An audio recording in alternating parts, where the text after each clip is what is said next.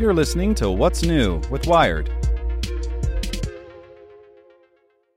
Say goodbye to your credit card rewards. Greedy corporate mega stores, led by Walmart and Target, are pushing for a law in Congress to take away your hard earned cash back and travel points to line their pockets. The Durbin Marshall credit card bill would enact harmful credit card routing mandates that would end credit card rewards as we know it. If you love your credit card rewards, tell your lawmakers hands off my rewards. Tell them to oppose the Durbin Marshall credit card bill. Welcome to the most interesting thing in tech from Nick Thompson, editor in chief of Wired Magazine.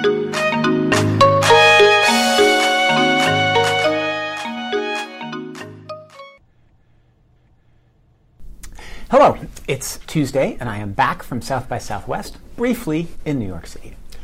The most interesting thing in tech, and I think this will be the most interesting conversation in tech for the next little while, is the conversation around antitrust that Elizabeth Warren has, if not started, very much accelerated with her proposal. And there was a hitch that happened yesterday. So, timeline late last week, Elizabeth Warren puts out a proposal saying it's time to break up the big tech companies, it's time to unwind the mergers, it's time to make sure that the companies can't run both platforms and sell on those platforms, right? The way that Amazon runs a platform for selling, and then when it sees that light bulbs are doing really well, it starts to make Amazon branded light bulbs. So Elizabeth Warren says they shouldn't be able to do that. There's a debate raging over whether that is sensible. But the escalation that happened yesterday was pretty interesting. So Elizabeth Warren bought some ads on Facebook about this proposal, and then Facebook took them down. Oh my God! Outrage! That's despicable! Facebook stifling free speech, just awful.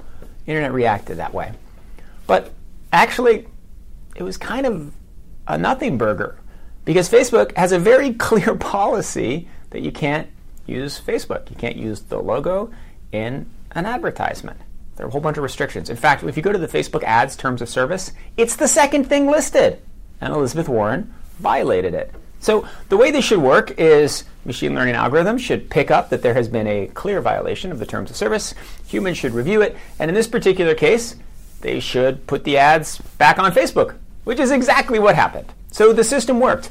But of course, the way politics and media work, that's not how the story was portrayed. It was portrayed as nasty, despicable Facebook shutting down free speech. And then Elizabeth Warren, who I give a lot of credit for having this conversation and for actually focusing on policy, right? If we have a Democratic presidential campaign that focuses on policy, not just, I don't know, insults, silliness, electability, that would be great. So give her credit for really focusing on policy, laying something out.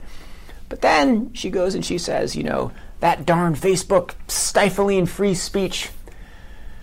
that just made me yawn kind of like that because that isn't what happened. There's a clear rule. There's a violation of the rule, and then after the penalty was imposed, it was undone. It was all fine. Anyway, so we will go back, we will debate more antitrust, and ideally, we can focus on the politics without lots of silliness about all the other stuff. All right, see you tomorrow. Say goodbye to your credit card rewards. Greedy corporate mega stores, led by Walmart and Target, are pushing for a law in Congress to take away your hard earned cash back and travel points to line their pockets. The Durbin Marshall credit card bill would enact harmful credit card routing mandates that would end credit card rewards as we know it. If you love your credit card rewards, tell your lawmakers hands off my rewards. Tell them to oppose the Durbin Marshall credit card bill.